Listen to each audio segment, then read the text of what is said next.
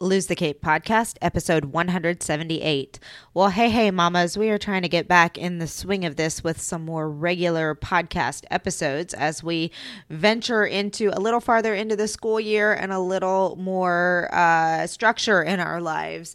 Okay, so this episode, I am so bummed I had to miss. I had a what I thought was going to be a very minor surgery that wound up having some complications that pretty much knocked me on my behind for uh, a solid week and even into the next week. And I was so bummed because I had been looking forward to this interview. We'd had to reschedule it one other time because of schedule conflicts. And this was the interview I was looking forward to to kick off the season because it is with the hosts of a podcast called These Two Broads. And they talk about political issues. They, they look at candidates. They talk about uh, who these candidates are and what they're doing they're really looking at the political environment as a whole. They are slightly biased, um, but I say that jokingly because they really try to give a very like uh, you know, just a fair and balanced look. Uh, uh, you know, we've heard that term before, and it's not always fair and balanced, but try to give just a good overview of what's happening and what these candidates are standing for, and and what is going on in the political system.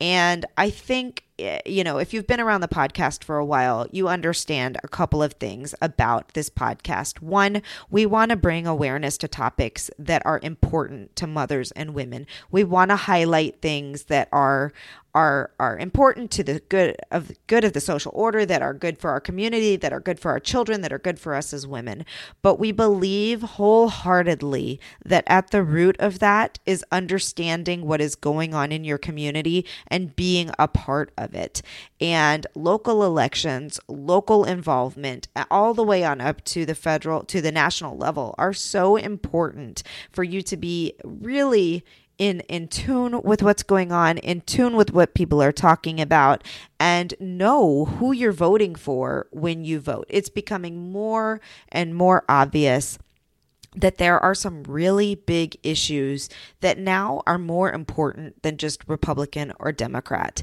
And that it's so important for us to be looking at these issues at the federal level and passing down um, initiatives that are going to make a change. The environment being the, the biggest one I can think of. It's no longer a Republican or Democrat issue, it's a humanity issue, it's a survival issue. And for those of you who think that's still a little over dramatic, you're not paying attention to what's happening. So sorry for the tough love there, but you need to pay attention to this issue. So, anyway, from our perspective, the way you can get yourself in a position where you can make a difference, where you can make a change, where you can feel like you have a voice is to participate in the political discussion. Politics should not be a dirty word. Politics should not be an ugly situation. Politics should be understanding that there's nothing that we do from morning to night that is not somehow impacted by politics and the people that we vote for. So it's important to understand who's running. So this whole conversation that Nancy had with, um, Kelly and Sophie is really interesting. It was right after the first uh, couple of Democratic debates. So they're kind of talking about the candidates, what the main platforms are, who some of the front runners are, what the discussion is, and if the Democrats even stand a chance and what that chance might look like. I thought when as I listened to the discussion, it was a really interesting kind of big picture overview. To talk a lot about Elizabeth Warren, which made me really happy because I'm a huge fan of hers because she is just, you just need to do some research on Elizabeth Warren.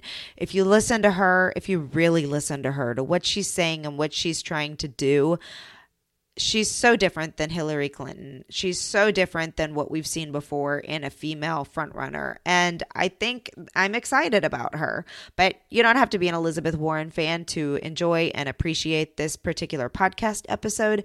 I think it's super informative. It's very it's very low key it's very even keeled it's very uh, there's no excitement or anger or yelling or anything ugly it's just a discussion about what's happening and what's going on I invite you to listen. I hope you'll share it. If you like our podcast, we really hope that you'll do two things for us. One, go leave a review on iTunes or Stitcher for us, please, and subscribe to us. That helps so much with um, growing uh, our, our, our podcast so that other people can find us. And we can you can like us on Facebook. You can join our group, Your Mom Squad, on Facebook, and you can share this. It would be so so appreciated. All right, ladies, I and men, if you're listening, we hope you enjoy the show, and thanks so much be for being part of the Lose the Cape um, community. You can get all the show notes at losethecape.com forward slash podcast forward slash 178. And we look forward to hearing how you feel about what's going on in the political uh, standpoint right now, what's going on in the political field, and, and who you're interested in learning more and seeing what happens as we approach the primaries. Have a great day. Enjoy the show. Hello, hello, and welcome back to another episode of Lose the Cape. I am Nancy, and unfortunately, I'm here today without my co host, Alexa. Couldn't be here today. But we are so, so excited to have Kelly Pollock and Sophie Walker here with us today.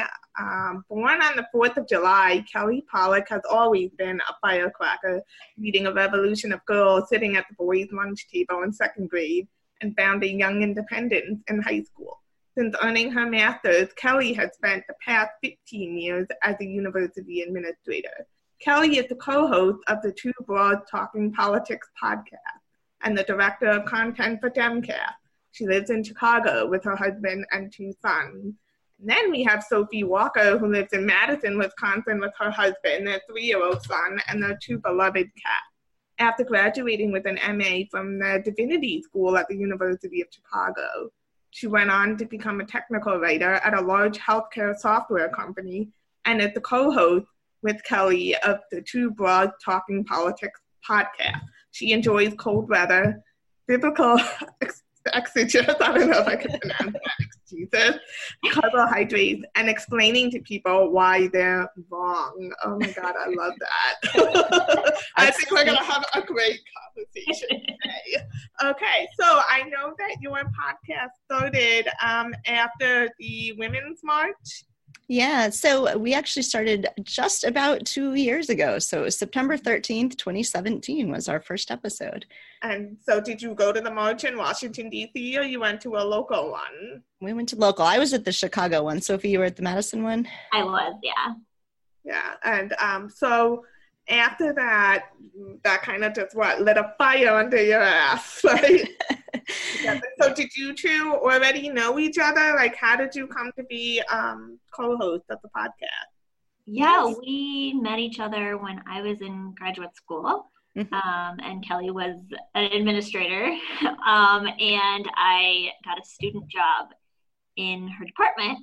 And we met each other, and you know, I liked her, and I liked her kids and her husband, and that they were really cool. And so we were Facebook friends after that. And then um, in 2017, uh, I was writing something on Facebook, a political, sarcastic podcast. And I believe it was a post about Mitch McConnell. I think it was. Yeah. Um, and I was sort of ranting as people do on social media. And a friend ranting? of mine, a friend of mine uh, from college on health, he uh, suggested, he was like, you should have a podcast. And Kelly said, hey, I would like to do a podcast too. And I was like, that sounds great. So we got together and we started Two Broads Talking Politics. And the rest is history. the rest is history, indeed. Yes. um, so let's get right into it because um, this is really what we're most excited to talk about is to get your take on the current political environment.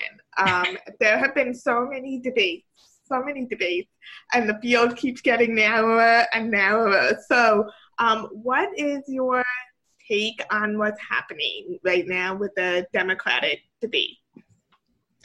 Well, so, you know, we're going into this next debate with 10 people still on the stage, and then the October debate is actually going to have 11 people on the stage because Tom Steyer has already qualified now for the October debate. Uh, so it's still a lot of people. You know, it's it's narrowing, but not really. And there's still people who haven't made the debate who are still in the race for reasons I don't understand. Like Wayne Messam, who is the mayor of Miramar, Florida, is apparently still running. No one knew this, but uh, he, he hasn't technically dropped out. So it's narrowing, but probably not quite enough. And really, when you look at the numbers, there's really only about five people who could legitimately win, I think, unless something major upends what's going on. It's it's really narrowed down to five and really more like three at this point. I don't know, Sophie, does that match what you are thinking? Yeah, I think so. I think it's pretty clearly down to, um, at least in my opinion, I think Biden, Warren, um, Sanders, Buttigieg, and uh, Harris. Yeah. And really, I don't see any path to Sanders winning, uh, short of something happening. I was just going to say, like, I don't consider him a serious candidate at all. Yeah. And, um, you know, and Biden, I kind of can see him being president, but I also feel like he had demonstrated um, a lot more recently that he's out of touch. Well, so a lot of really stupid things. and Sophie and I are both uh, publicly big fans of Warren, so you're not going to find any argument with us on those points.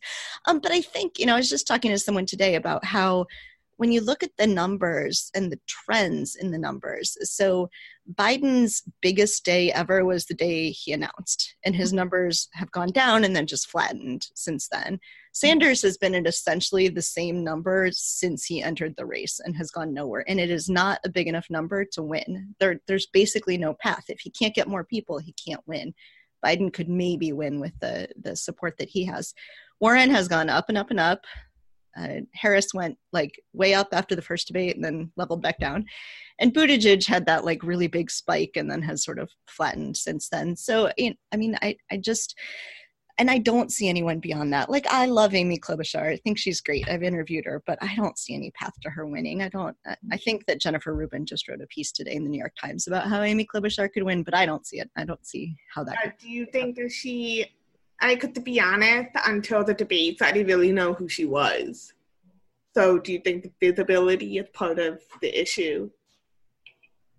With I um, think visibility is part of the issue, but I also just feel like Amy Klobuchar's fighting for sort of natural voters with other candidates who the people who might prefer her like better.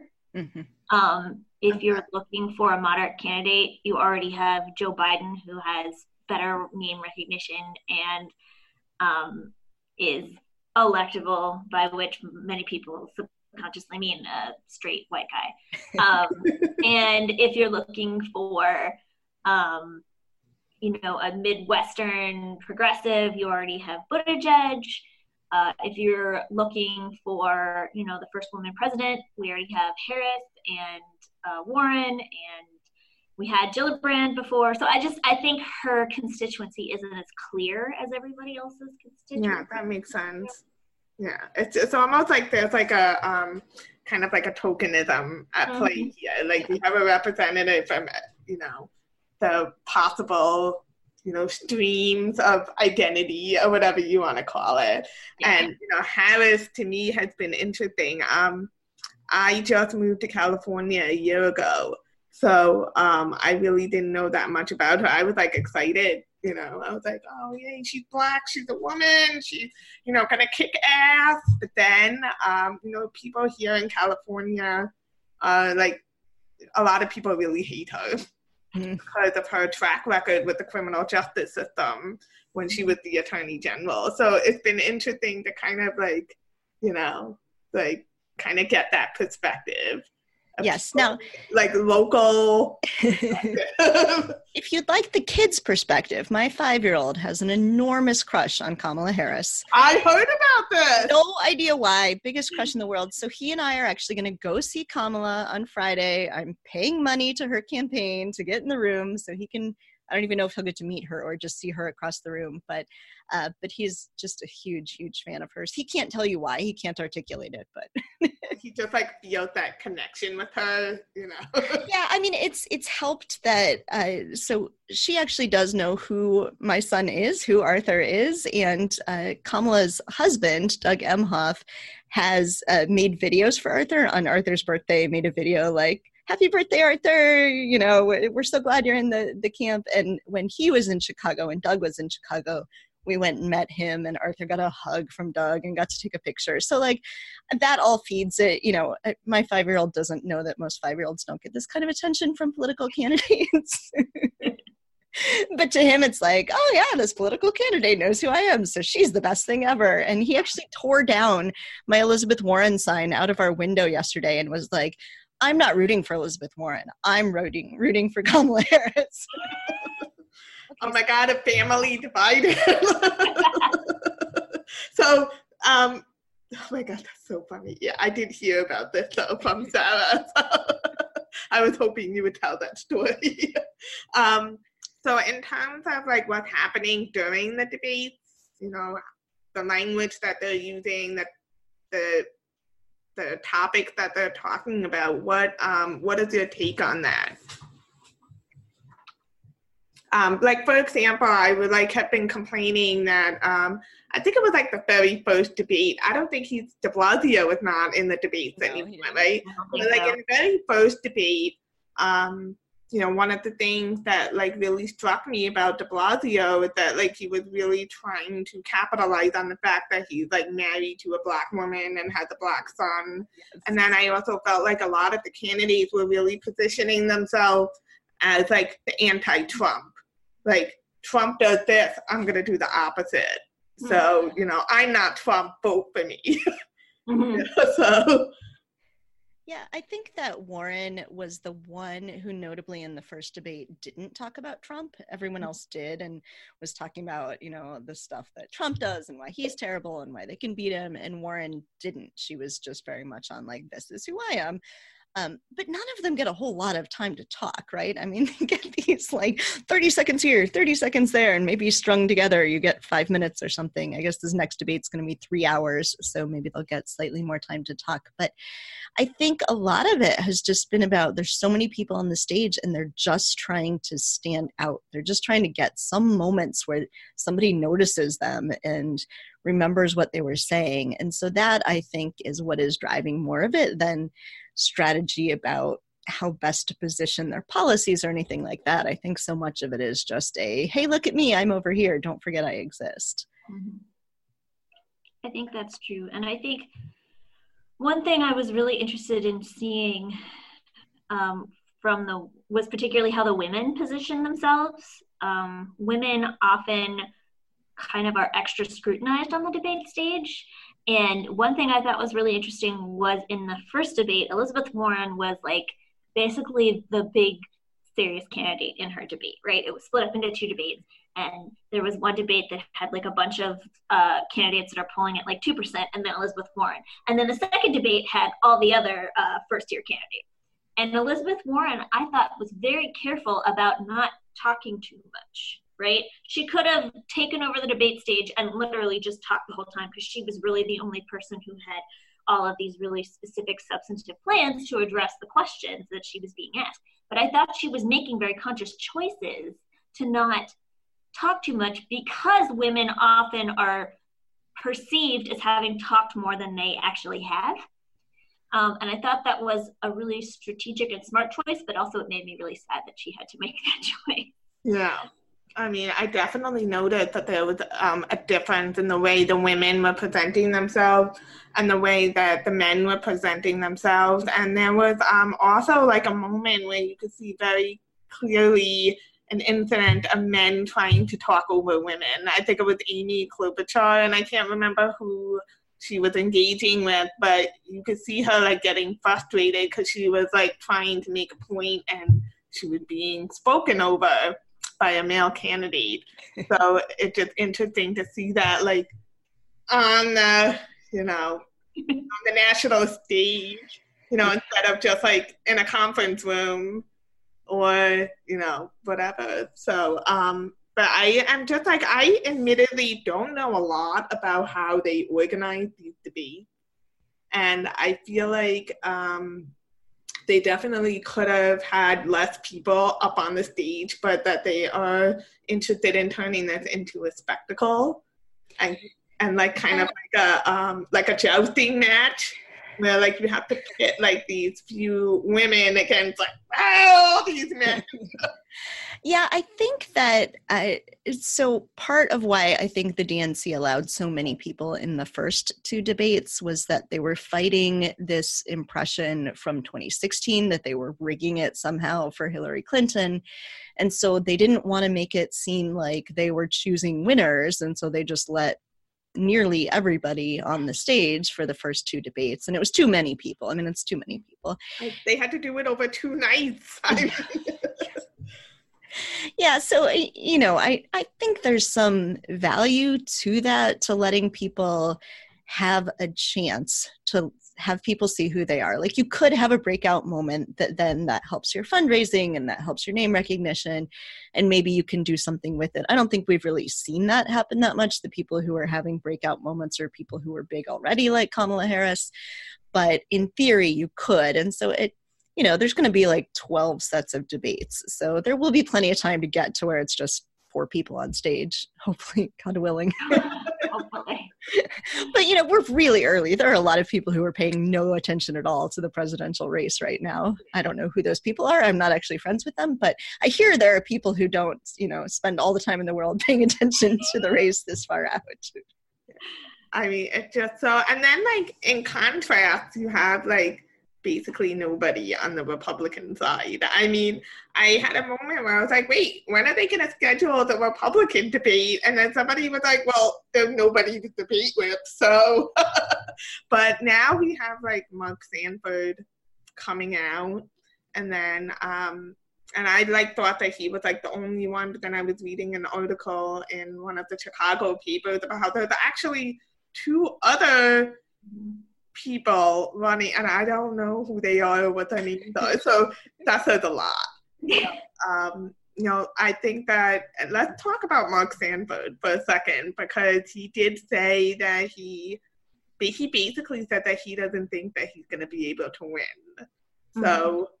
Well, it's pretty hard to win when the Republican Party won't even really let them compete. They're like canceling primaries and things. They want Trump to be the nominee. They don't want anyone to have a chance to beat him. And so there's not, I don't think there's any path. There's no path anyway, even if they let it be a fair race for anyone to beat Trump for the, the Republican nomination. And that would be practically unheard of for an incumbent presidential candidate. Has that ever happened? We need a presidential history. No, yeah, I didn't think so. And an incumbent doesn't lose their primary, like they just don't. Yeah.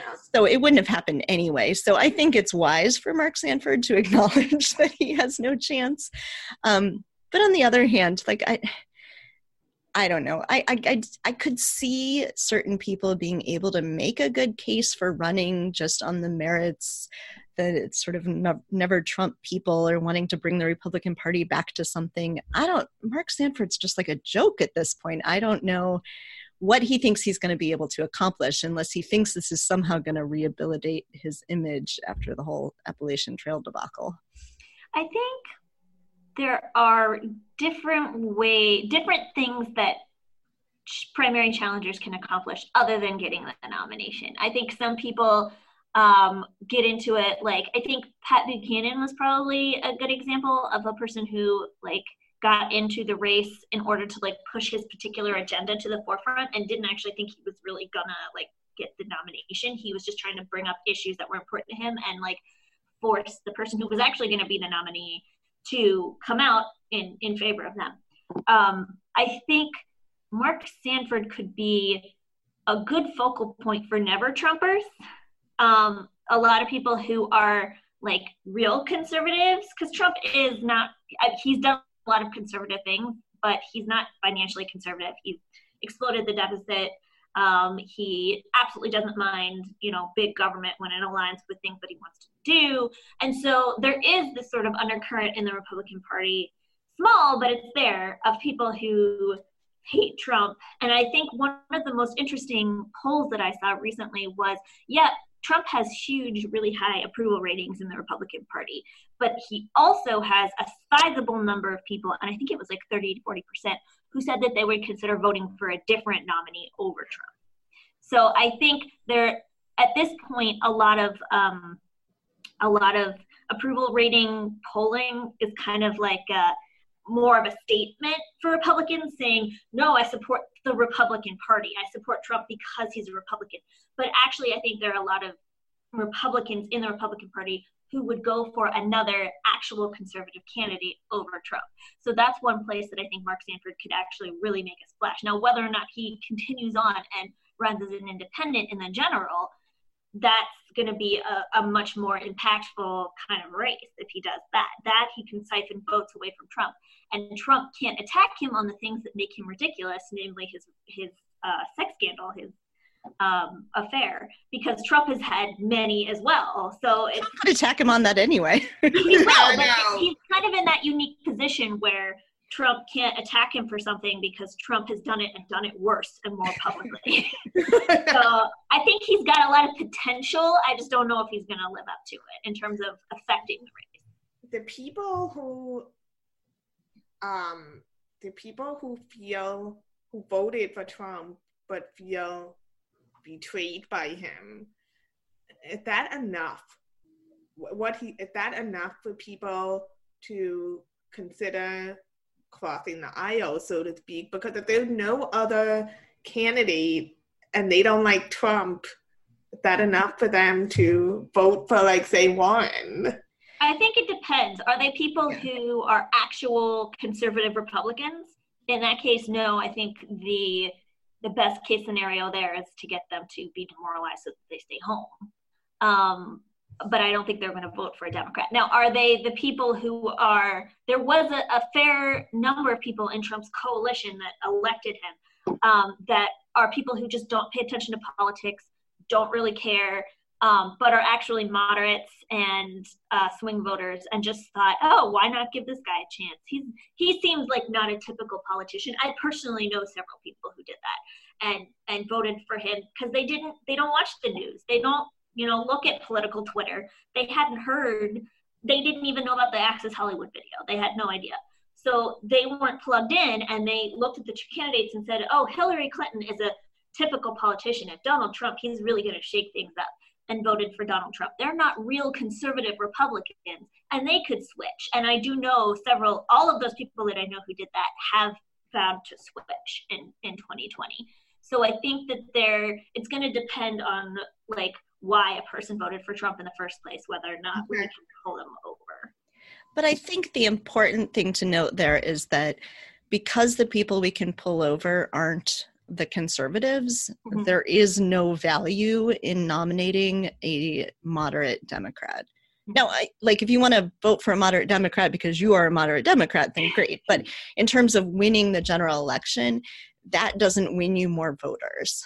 It just doesn't. Like you need the the thing that's going to win people over to the other side is someone who excites them mm-hmm. who whatever their you know sort of political beliefs are that excites them that makes them think like this person cares about me and what you can do very clearly in the election is win a lot of people who didn't vote in 2016 and some of those mm-hmm. people didn't vote because they couldn't and there was voter suppression and all sorts of things going on but at least some of those people just stayed home because mm-hmm. they didn't want to vote for either of the choices. And if you give them someone they love, they will come out and vote. And you encourage them to vote and you help them register and all those sorts of things. So I think that's the important message is can we win people over from Trump? Yes, but we can't win them over by just putting forth the most boring candidate we can think of and hope, hoping they think like, oh, okay, well that's a nice boring centrist candidate. I'll vote for that person because that's mm. not the way it works. It didn't work in uh, 2004. it didn't work in uh, North Carolina 9th District last night. Like it, it mm-hmm. doesn't work that way. And it didn't work in 2018. We lost the Democrats that we lost from the Senate were all moderate Democrats. Like yeah. people aren't going to come out and vote for them. And, and there are strong Democrats in every state, but they're not going to come out and vote for somebody who is literally the entire reason they were chosen is to appeal to people who are going to vote Republican anyway. Yeah.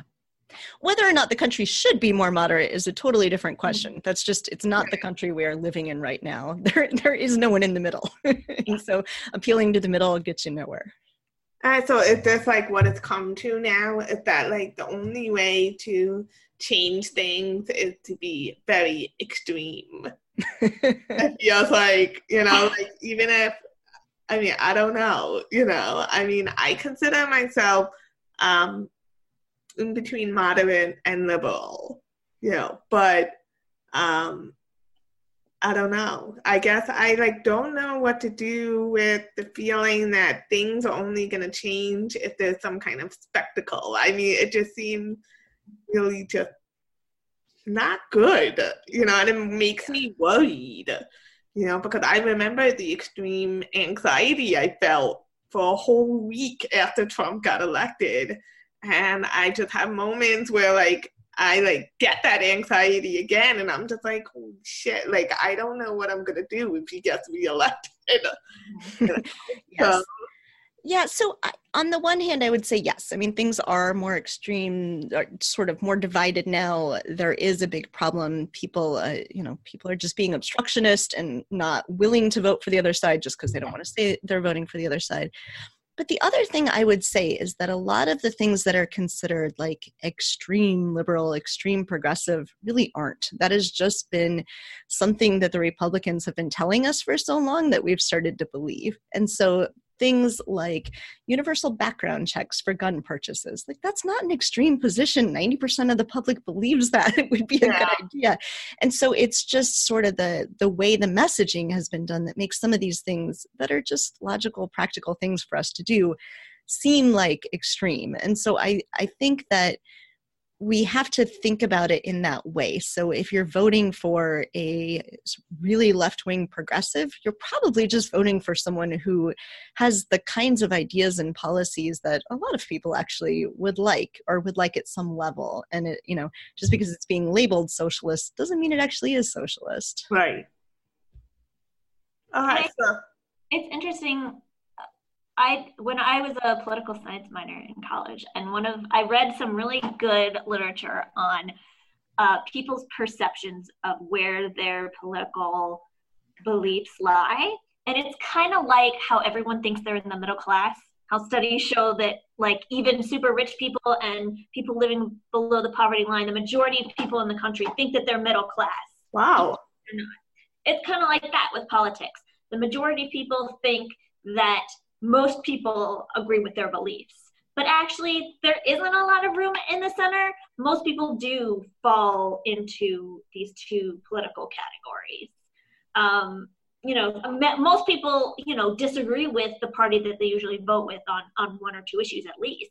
But most people do have beliefs that align with at least some of the beliefs of one or both of the political parties. So people perceive that there is this huge middle ground in the United States that isn't really there.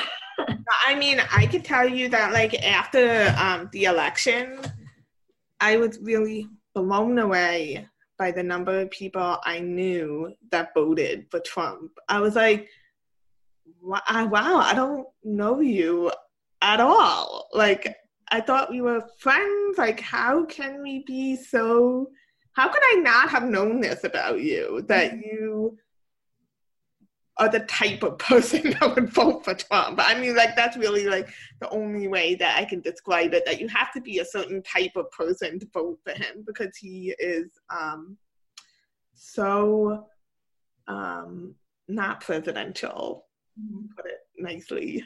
so, um, so yeah, I definitely was definitely under the perception that like I was like in this bubble and I thought that like all these people thought the same way as me because like we lived in the same community. We we seemed to have similar values and stuff and then it was like that just kind of like blew it wide open and I like really you know was um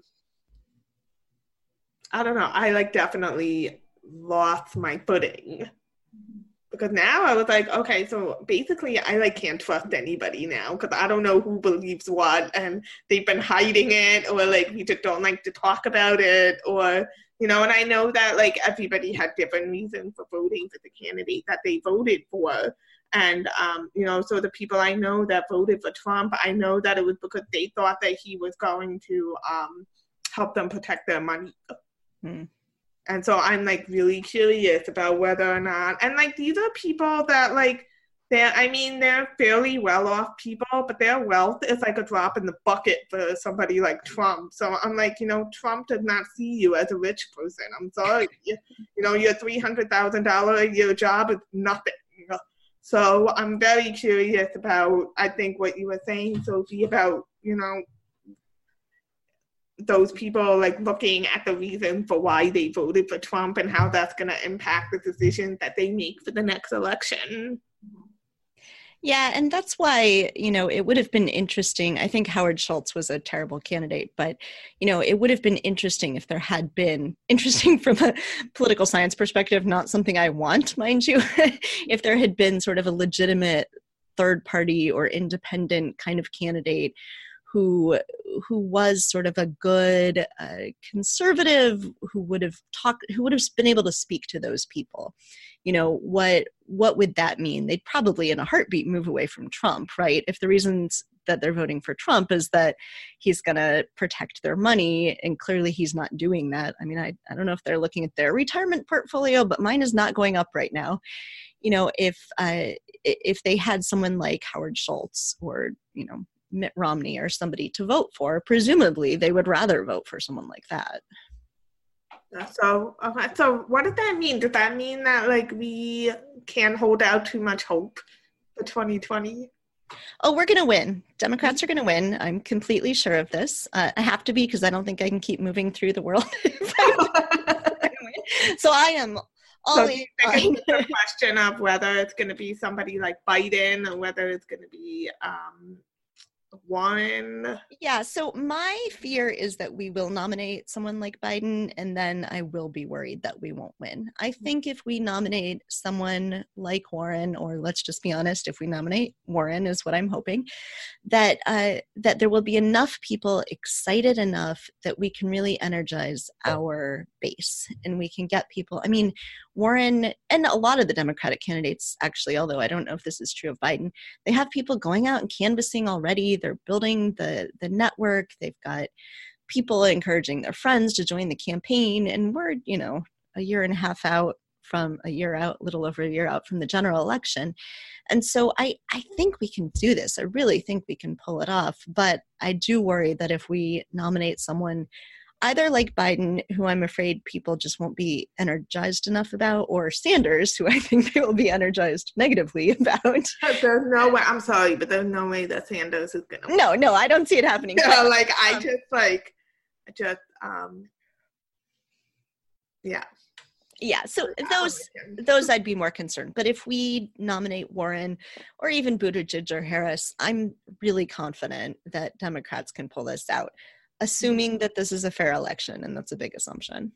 So, what is the what is the difference between um, Warren running now and Clinton running in 2016? We all think, woke up. yeah, well, I think there there's there are two differences. There's a different um, atmosphere in which we are going to run this race. Okay. Um, and then there's a different. Uh, the candidate is very different. I think people look at Warren and they think, oh, she's an older white woman, and so was Clinton. But Warren appeals to different can- different uh, groups of people than Clinton did. Clinton appealed um, more to the Biden type of voter. Okay. Um, Warren is able to appeal to the Bernie Sanders voter and also not necessarily the more moderate wing of the party, but the more plugged in wing of the party. The really interesting thing to watch uh, over in the polls over the last few months has been how support has shifted among people who are plugged into the election and people who aren't.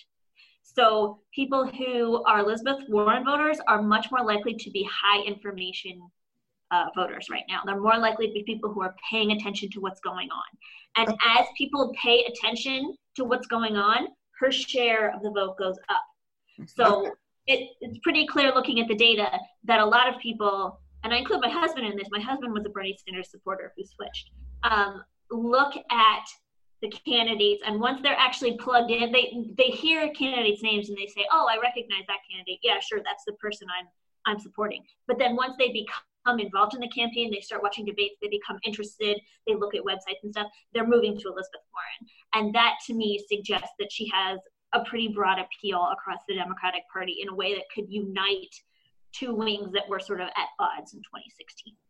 Yeah, well, that just made me feel so hopeful. Right? no, well, and look, I we could write whole books on what's different between Elizabeth Warren and uh, Hillary Clinton, and I love Hillary Clinton to death, but Elizabeth Warren is an incredibly good campaigner in a way that Hillary Clinton was not. Hillary Clinton would have been a wonderful, amazing president. She was not a good campaigner. But Elizabeth Warren, there is just something very natural about her campaign style. You see her at a town hall, you see her talk to people one on one, she connects with them. The, the, uh, you know, professor part of her you know people are like oh she's so professorial but in a good way she can explain these really complex things break them down in a way that everybody understands and i think the other really big difference right now is that we are in a very sort of anti-billionaire millionaire mindset right now like i think we could a lot of people could walk around with shirts that say eat the rich and people would be like yeah yeah let's do that.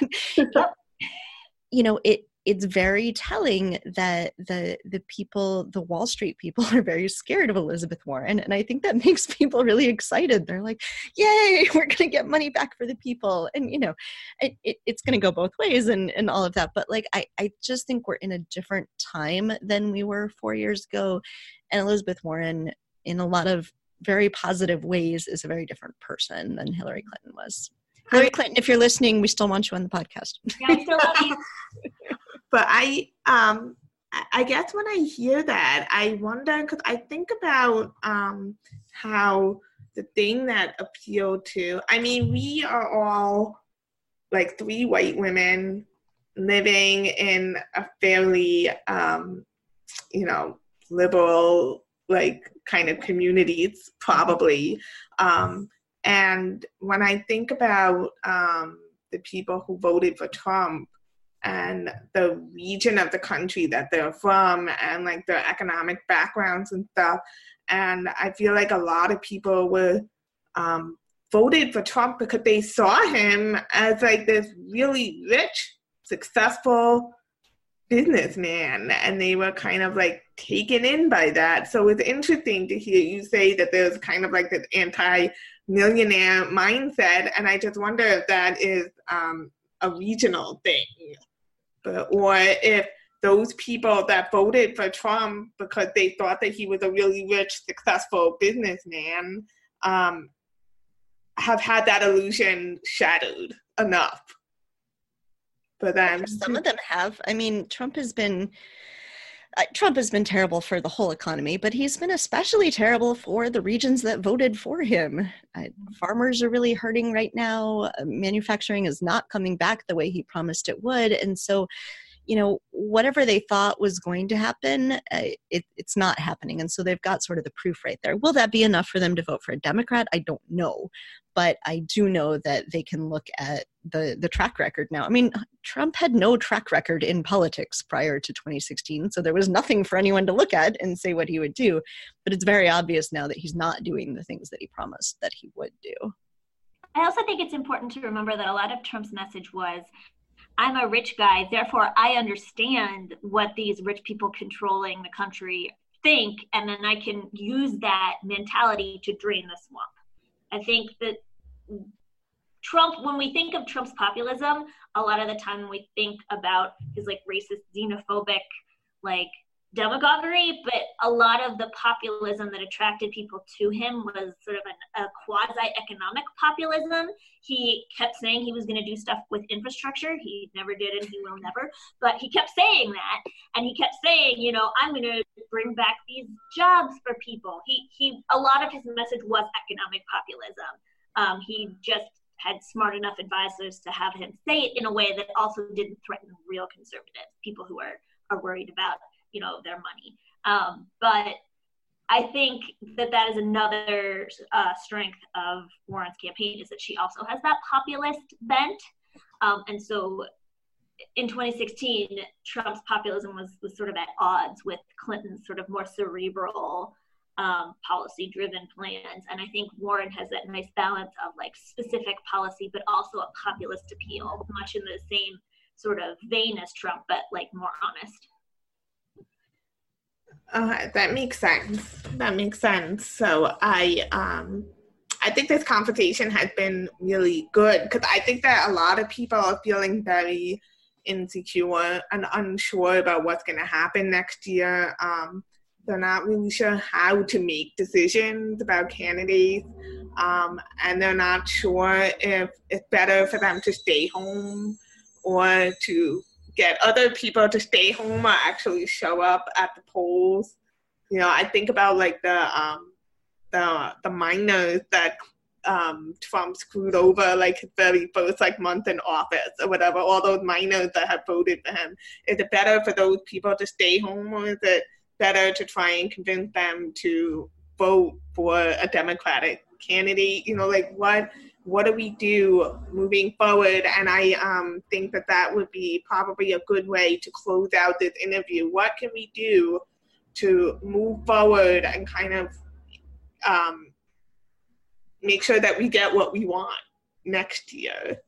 Yeah, so I am always going to be of the belief that everyone voting is good. So we should want everyone to be voting, and we need to sell the message that what our candidates offer is what is best for the American people writ large. And so uh, I'm always going to be in favor of candidates that inspire everyone to go vote.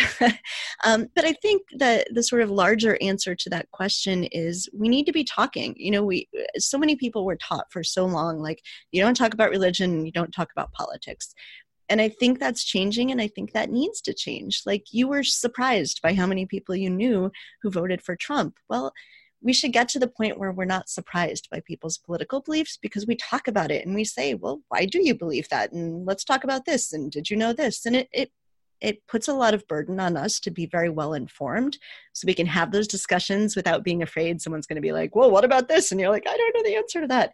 So we have to be well informed. We have to be unafraid to be talking about all of this stuff. Of course if there are situations where it is unsafe for you to be talking about politics you know don't put yourself in unsafe situations. But but in in in situations that are safe talk about it and talk about it a lot and talk about why it's important and talk about how your family was personally hurt by this and and we can do that. It's not easy. It's never going to be easy but i think that is the way forward is talk politics because we are two broads who talk politics so that's what we think. Speaking of that so i know that um, when people listen to your podcast that is a great source of information not just about what's happening nationally but what is happening locally too, mm-hmm. like not just the presidential stage, but you know, um, you know, the congressional race and things like that. And so, um, so we have your podcast that we can listen to. And what else do you see as a good, reliable?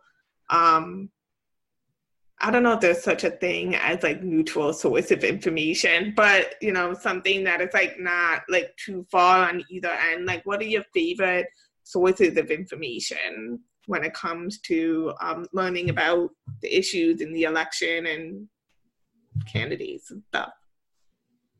So, I strongly believe in reading as many sources as possible. So, I have a saved tab set on my browser of, I believe, 20 different news sources. Uh, and I just sort of I, I have a plugin on Chrome where I can say like open all of these, and then I just go through all of them and say what's the the top news story on each one, because I think that is the answer. It's not that there is one source that's ever going to give us the best information. It's that making sure you are not locked into one source. You are not watching just Fox News. You are reading all these different places because if there is misinformation out there, you're going to get the correct information if you're paying attention to a lot of sources. Uh, there, I, you know, have my own way of doing that, but there are plenty of news aggregator apps where you can get, you know, Washington Post and New York Times and The Atlantic and Vox and a bunch of different sources and just get the aggregate of all of those. And anytime you can see a bunch of different sources, it's going to be helpful in, in sort of figuring out what's really going on. And I, I agree with that. And I'd add to that, there is a really good chart, I think Media Matters has it, about um, the reliability and um, the nah, potential um, sort of partisan spin of a huge variety of different news sources. And I would just say being aware of the particular lean of your news sources is in and of itself important because there isn't such a thing really as a neutral source. Every journalist is a person. And even, I mean, in today's world, even truth has a spin now. Like, even truth has a political um, advantage or a political cast to it, right? Like we know that global warming is happening, and yet um, this scientific evidence that we have before us has been politicized. So everything has a political bent, and I think it's important to know where your news source is coming from and how reliable it is and then sort of have those that aggregate of sources and just know that you're getting information from um, sources that tend to lean right or sources that tend to lean left. Just being aware of that, I think, is really important. Uh, um, I mean, that's definitely true. I mean, even when I was like trying to um, find out more information about um, Valerie Plame, who just came out with that um, that campaign video, I had to read a couple of different news sources because there were some controversies in that, uh-huh. you know, because she like in that she makes it a point to say that she's Jewish or like come, you know. So if you read one article, it like you know um, kind of mentions it, and then there was another article that was like, well, actually, she was raised Protestant, and she didn't know that she was Jewish until until she was an adult. So that really reframes the whole video, yeah. like you know. Um, so I yes, I think that is excellent um, advice. Um, so, and I know that like a lot of the moms out there that are listening to this are probably asking themselves, how do I find time to read all these different sources of information? But I can tell you that for me, I end up probably just not really reading anything deeply, but just kind of like just skimming it to see like what the different perspectives are. But I don't know if, you know, if you have any about. I, I think if you spend uh, a little bit, I, am a news junkie, I'll admit it. Um, but I think if you spend a little bit of time sort of you know spend a week or two where you do put that extra time in to sort of read all of those sources you'll get a good sense for you know what, I'm reading all of these sources, but at the end of the day, I could have just read this one and it would have told me the same thing that all of those different sources told me. You know, and so you're going to have a few sources of information that you trust to either have the right information right off the bat or at least put corrections up if they make mistakes. uh, you know, and so I think like I really like Vox.com. Vox uh, does really, uh, they're a little bit left leaning, but they do really in depth research. And so if I can look at a piece that they're writing and say, this has 25 links in it and I know what all their sources are and you know maybe they come to the right conclusion maybe they don't but most likely it's just going to be open ended they're going to be like the seven things you should know about and then you know you can read them. Yeah, i like them too. And you said vox right now yes, yes. right. yeah, no, i know to find some people being like did she just say box? Did Vox, she yes box. What you know and and so i think you'll figure out for yourself what your source is that you keep coming back to and you know just frankly like the formatting of certain websites i can't handle. They just don't look nice. I don't like looking at them so i don't go back to them no matter how good their news is. So i think you know if you just take a little bit of time to do that sort of work up front then you can streamline it afterward you can say like i'm just going to read the atlantic every day it's going to tell me what i need to know that definitely feels less overwhelming yeah and you don't necessarily have to rely just on written print journalism either right. one of my i had a good friend in graduate school who actually did a linguistic study of a number of large media outlets and found that the most neutral one that she could find was uh, pbs and npr mm. so oh, yeah. uh, listening to NPR can be a great way to get your news. Your kids can be running around um, you can watch PBS News. I watch PBS NewsHour with my three-year-old. He thinks it's cool. um, and then you know if there's anything graphic or or the president drops a word you don't want your kids to hear, then you know that kind of sucks. But like things are going on in the world and you can talk to your kids about them and you can sort of make it part of your life with your kids too. Lots of learning moments lately. Yeah. yeah, I tend to like, you know, gravitate towards PBS or even mm-hmm. just C-SPAN. Mm-hmm. I just like I don't want commentary. I just want to know what people are saying. Yeah. You know. So um okay, great. Thank you so much. I know that you ladies need to get back to work. so I'm gonna let you go. Um I'm so sorry that Alexa couldn't be here. I know that she was like super disappointed, but we are so thankful to um, have you guys on the show, and we will put all of your information into the show notes. But the website is twobroadtalkingpolitics.com. That's right. That's right. All right. Awesome. Any parting words for us before we go? Always vote. Yeah. Always vote. no matter what. Perfect. You thank you so much. You walk through snow, go vote. Great message. Thank you so much. Bye. Bye.